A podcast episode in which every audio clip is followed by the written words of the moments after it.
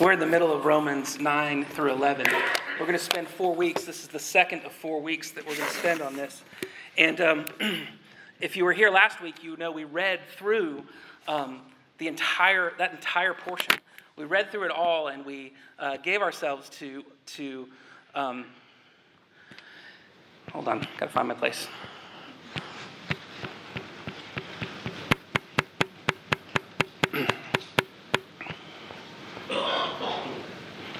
I'm ready.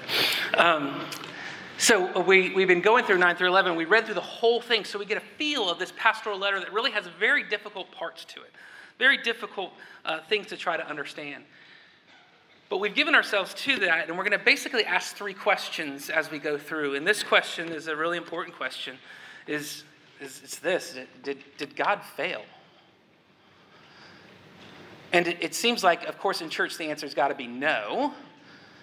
Did he fail to keep his promises and his plan for history? Did it, did it get messed up somehow? But it's a question that was not the first time it's been asked in church. Actually, Paul, in his letter, asks the question, or assumes that we are asking the question, I should say. It's not as though the word of God has failed, meaning, I bet you some of you are thinking that. But for Paul, this is not first a philosophical question. It's not a theodicy first, which is a logical argument in defense of God's goodness. There's nothing wrong with those things. But this is a letter to a new church who's trying to find its identity and find its place in the whole story of the Bible. How Jewish are we? How Gentile are we? Because they were a mixed group of people. How do we fit into God's story of redemption? Did God fail to keep his promises? And is that why we Gentiles are so involved in this? There's a problem.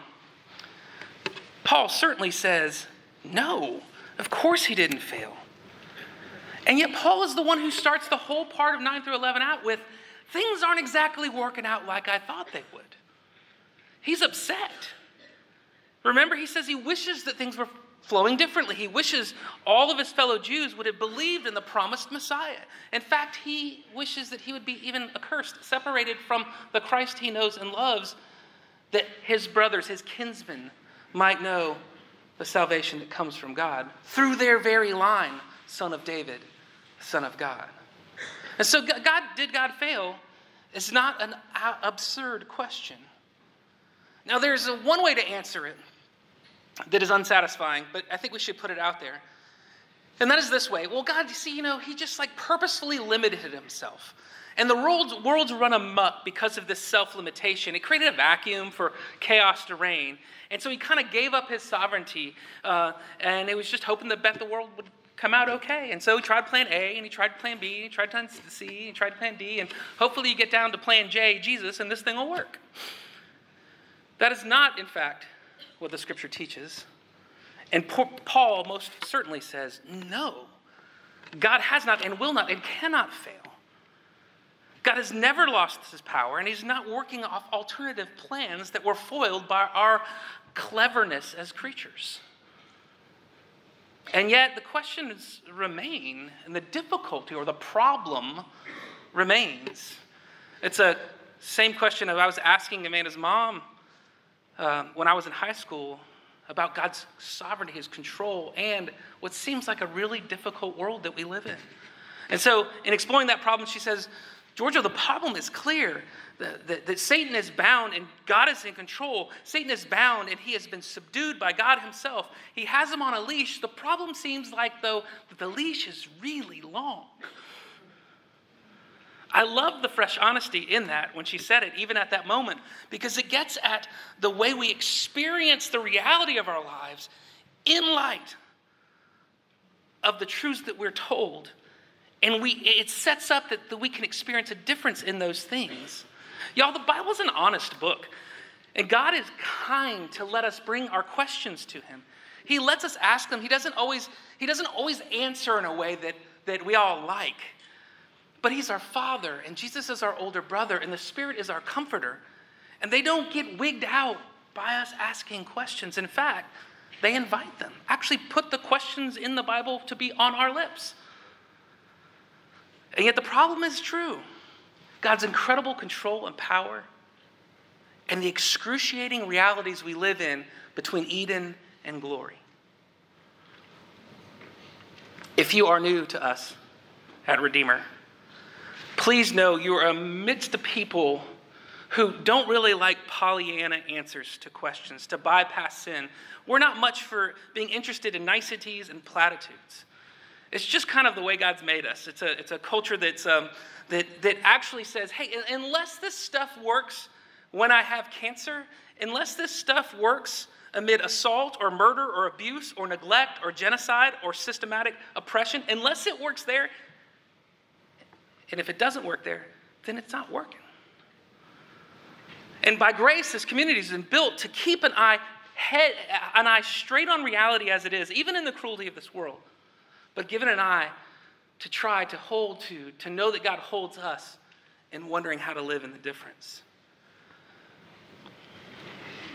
So, we're trying to live in a real world with a real God, with a real hope. Paul gives us some categories uh, through Romans 9 through 11, and I just want to kind of divide, divide them up, the first two, into um, uh, the problem is expressed through us as creatures and as creator from his perspective. And so, one of the things that we come up with when we're talking about this, dif- this difficulty is the problem with us, or uh, is a, a problem of, of being creatures ourselves. So, we're creatures, right? And so, we have a creaturely understanding. For not all who are descended from Israel belong to Israel, and not all are children of Abraham. This means that it's not the children of the flesh, of God's, of, of like the biology, who are the children of God, but the children of the promise are counted as offspring. You see, every ethnically Jewish person in the church, and maybe even Paul himself to, at start, would have thought that they were special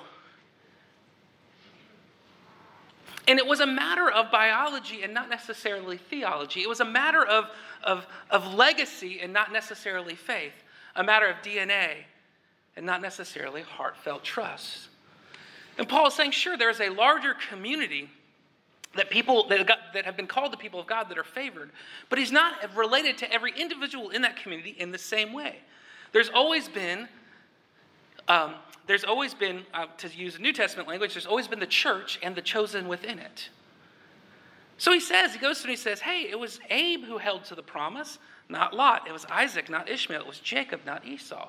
There were a line of promise that existed, even as people of God. Now, now the Venn diagram of the community of, of faith, of the community of salvation, uh, the covenant community, was, is, is, is always overlapped with the what we call the elect, but, but, but, um, but it's not a one to one correlation. And so, what this is getting at is a, a several other questions, and, um, and it really is a kind of presumed comprehension. It's like a, a, a, presumption that we know how the whole thing works. And it gives us a stymied imagination about what God is saying and who are his people, and, and, and, and, and even what um, perspective he brings to bear on this, or perspective we bring to bear on this. And I always think about it like this when we're asking these really tough questions is is um, I have a little bit of a, a, far side in me, like, you know, like to think about things from different perspectives. Like when I had a little one like Claire size, I always try to figure out what Claire was thinking, you know? And so Claire's in her, in her um, crib. She never cries. But if she were to cry, uh, if Claire were to cry, when she's getting ready to go to bed. Claire knows at that point, I'm not gonna use Claire anymore. A baby knows at that point that you leave her there that the entire world and all life itself is gone from them. There is no comfort in life anymore. That's why they scream. From their perspective, all is lost, right? Even though it's good for them, and you have perspective on this, and you're right there. Or in the morning, I am going to die of hunger now. Right? A hundred percent. There is no chance of anything other than imminent death. Oh, that was cool with death, too. death, death, death. Um,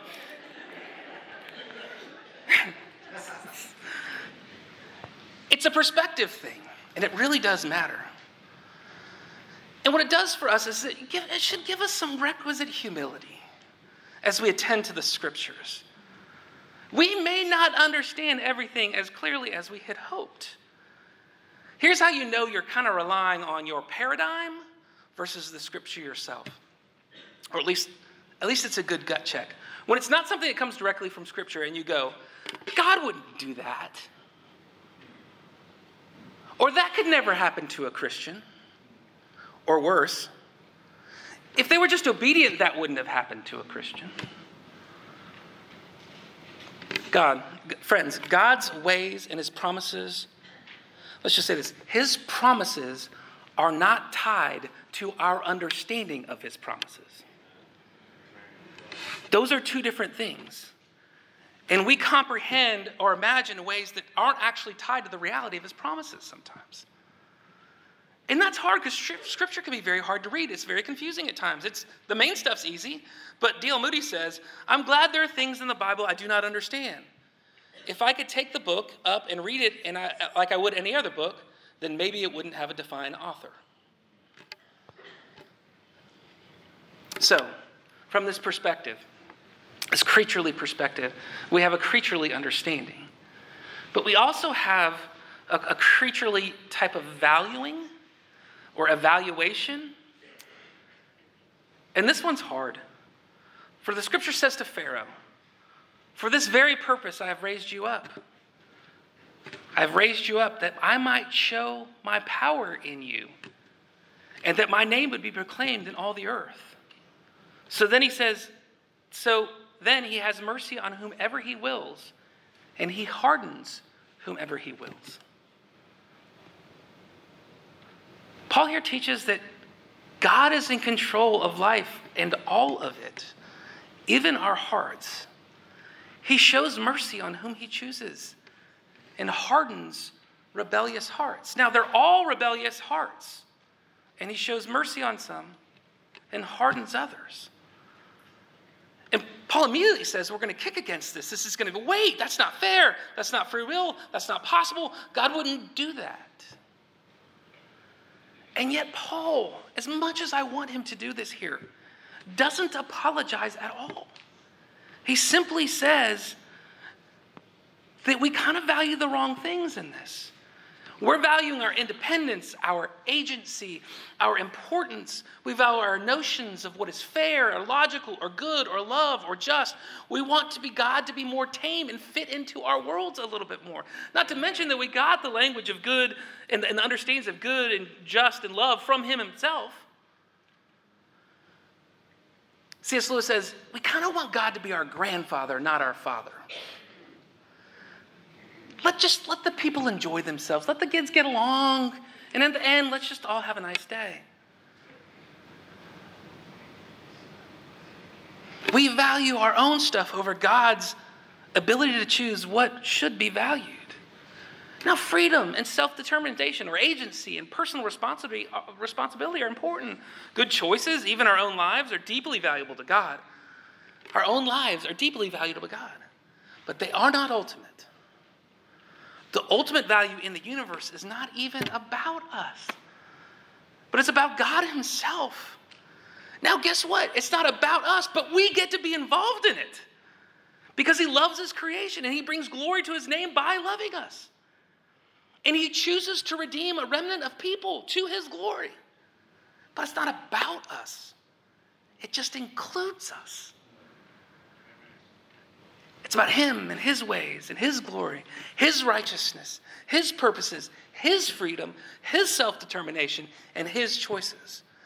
It's where unknown and unknowable remnant, unknowable till glory, an unknowable remnant get to live in the glory of God that God has in and of Himself. That's amazing.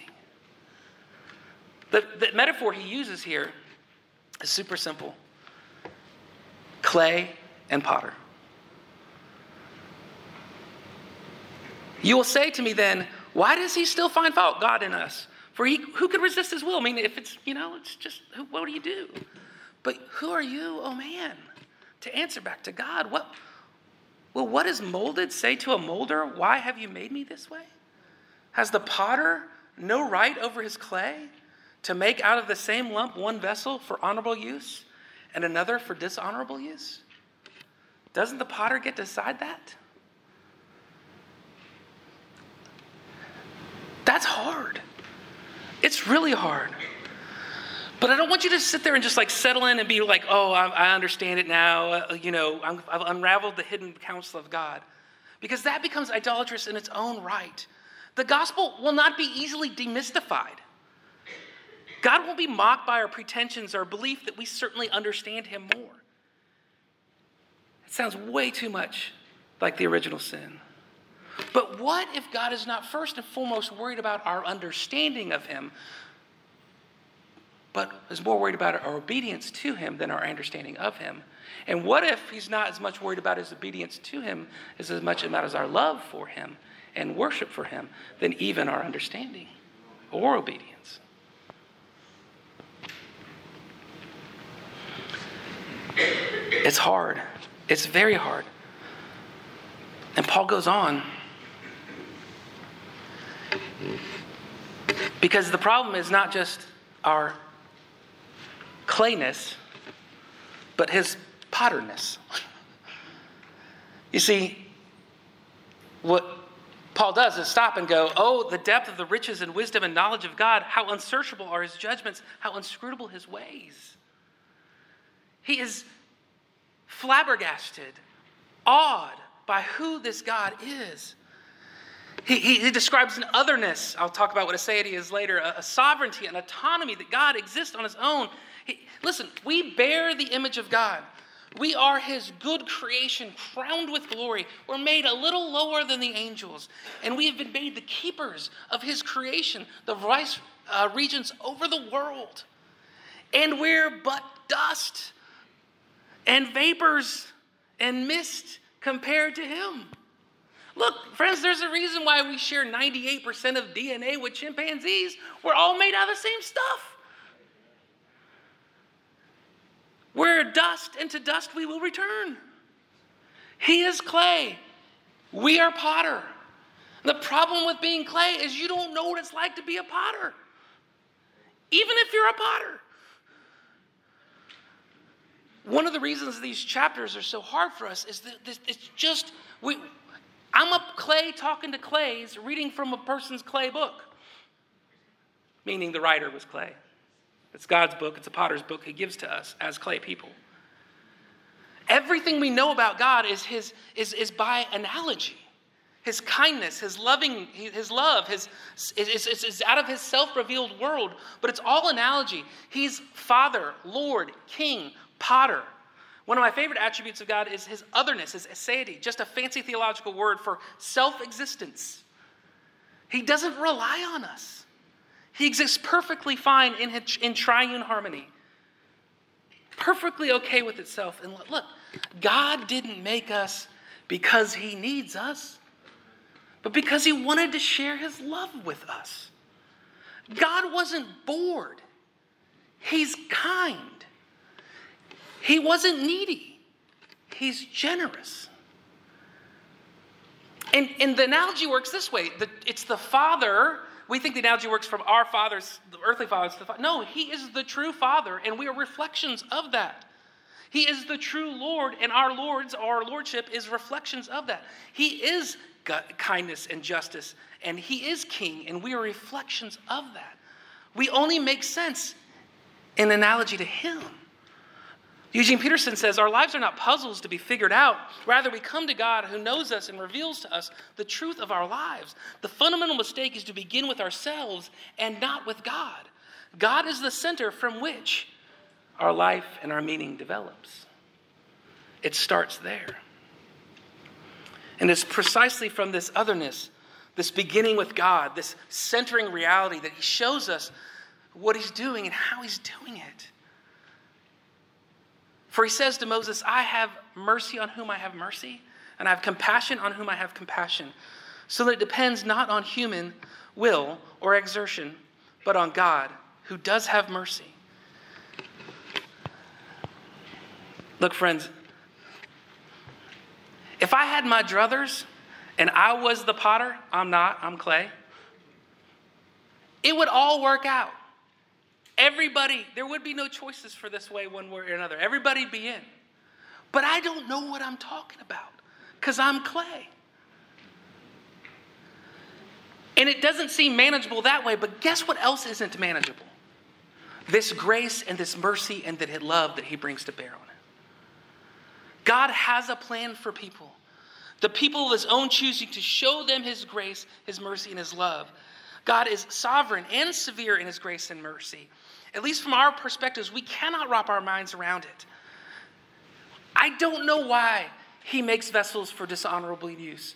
I don't know why, and I wish it didn't exist, but I don't know better. But please don't let that hard part leave you or take you away from understanding this amazing part, part. This incredible sovereignty is a sovereign mercy that comes our way. He has made pots for honorable use. And you know you're a pot for honorable use if you have come to him. He has shown his mercy, sovereignly shown his mercy to people who never deserved it, were barely, weren't even looking for it, who never earned it. It's an unmanageable grace that he brings to bear. We didn't know how good it was, and we take it for granted sometimes as it is, but it doesn't stop churning our way. It's unchangeable, unquenchable love. The question isn't why some are set for destruction, but why any would be set for salvation. And it is a mystery that we will not be able to reveal. Again, if I were drawing up the plan, I'd probably be a universalist. But I'm clay. And clay doesn't know what potters do. One day, I hope that I'll appreciate whatever values are driving us, whatever understanding might be aligned to His. But guess what? He doesn't even promise the clay is going to know it in glory. What He does promise is Himself. Because it's not about being a creature or a creator, but it's about the Christ who's brought the two together. We might not have these answers ever, but we have the Christ. God did not fail. Not just because he's God and he cannot. It's not philosophical. God did not fail because he has achieved his plan through Jesus the Christ. From the beginning, God the Father, as creator, fashions all things and promises to cultivate the earth and, its, and his creatures to care for them and to make them flourish. Even as his people fell, with the same breath, he was, he was putting judgment upon them. In that same breath, he was promising rescue, forgiveness, and restoration through the seed of the woman. In the same breath, he was not going to fail. And then he would make a people for himself called the children of Abraham, who, or Abram then, that wealthy polytheistic guy who heard God's voice and left his homeland to become a nomad and follow the voice to trust it. And through that, he would make a line. God would make a people for himself, a people that God himself would bless. Why? So that they would be a blessing. From Abraham, Isaac to Jacob, Jacob named Israel. And though and through Israel eventually David, all the way to great David's greater son, Jesus the Christ. And then Jesus would come as God Himself to be with us. He would take on flesh. He would live a life that would fulfill all the obligations of Israel. He would endure life in the fallen world and he would atone for, die for the sin of all that humanity deserved. He would receive wrath and then he would rise again, vindicating God's plan, demonstrating God's power, asserting that no, in fact, he never fails. And in, in so doing, he would uphold God's righteousness and not just vindicate that righteousness, but then give that righteousness as a gift to those who are found in him. Romans 9 through 11 isn't about apologizing for the creaturely conundrum our finite and fallen minds are in. It's about declaring the gospel of the Christ. For Christ is the end of the law, chapter 10 says, for righteousness to everyone who believes. So faith comes through hearing, and hearing through the word of Christ. And if we stop there, it would be glorious. It would be wonderful. And yet, as we talked about last week, at the heart of Romans 9 through 11 is both mission and worship. The big so what to all this is he's telling people in the church, this is what this means for you. This means that, you, that, there, that there are people all around, and, and, and, and, you can tell them, and there will be those who are his that will be for an honorable purpose, and, and you speak up. Let people know. all these all these analogies break down because it's only clay talking about potter so it's everything breaks down but christopher wright has a good one he says the elect in the bible always the elect in the bible has your elect to be a blessing to others he says it says a group of trapped cave explorers chose a couple people to squeeze out through a narrow flooded passage to get out to the surface. Why? To call for help so that more might be saved. I know it breaks down but it, that's the point. That's the drive of it. Our job is to love them all and let God sort them out. We are clay for goodness sake. Our job is not to sit around and figure out like who's in and who's out and how we can and just pontificate about those kinds of things. We don't know. It's not for us to just sit around or wonder, you know, uh, so that we can just be arrogantly confident or, or, or you know, no, it's so that we would have confidence that there are vessels secured by God. So go and tell. The correlation between divine sovereignty and human responsibility is a mystery, and it's okay to live in that mystery. But don't ever declare, uh, conclude that human decisions are not are a charade or they're insignificant or trivial. But let's also not rationalize something other than the large and amazing God that puts us in awe either way.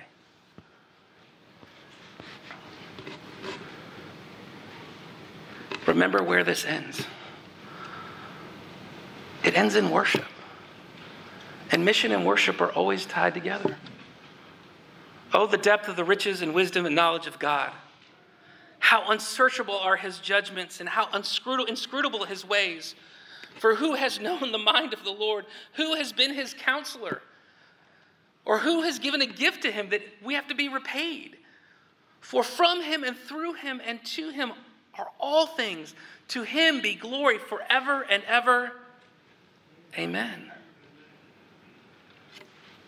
I told you there was um, another carrot story. And again, all these analogies break down. But as I was reading about the first carrot story, I got into another carrot story that also involves an engagement. But this time, it was planned. This time, the about to be fiance knew his wife loved gardening. And so, or his future wife loved gardening. And so, in planting for the garden, he figured out, and he, he did it in like buckets or something like that. He put carrots or carrot um, seeds right in the middle of her ring and dug it down into the bucket. 90 days later, he remembered which bucket it was. They started harvesting, and she pulls out the ring. She pulls out the ring, and he has it there. He had orchestrated the whole thing, and the ring was found. She was active in it. It was fully planned for him, for her. He knew everything, though it is a risk for him. It wouldn't be for God because he knows soil structures and all that stuff and how everything works and can move seeds around. But you get what I'm saying. None of these, all these analogies break down. But the reason I like this so much is because it gets that feel of human responsibility and, and, uh, and, uh, and God's sovereignty, but also because it's about a wedding. It's about love, which is precisely what the gospel's about. So here's what this is for us. This is how you found that. Was your good idea to come to Jesus? Sure. Yes. But think about what that means. How many other carrots are out there for others that we just take to the carrot patch? Yes. God has rings for people that we don't even know about. We can't figure out who's who. So just invite them to this love affair. He, ha- he can love them all. He'll sort it out. Let's pray. Lord Jesus, help us be in awe and wonder of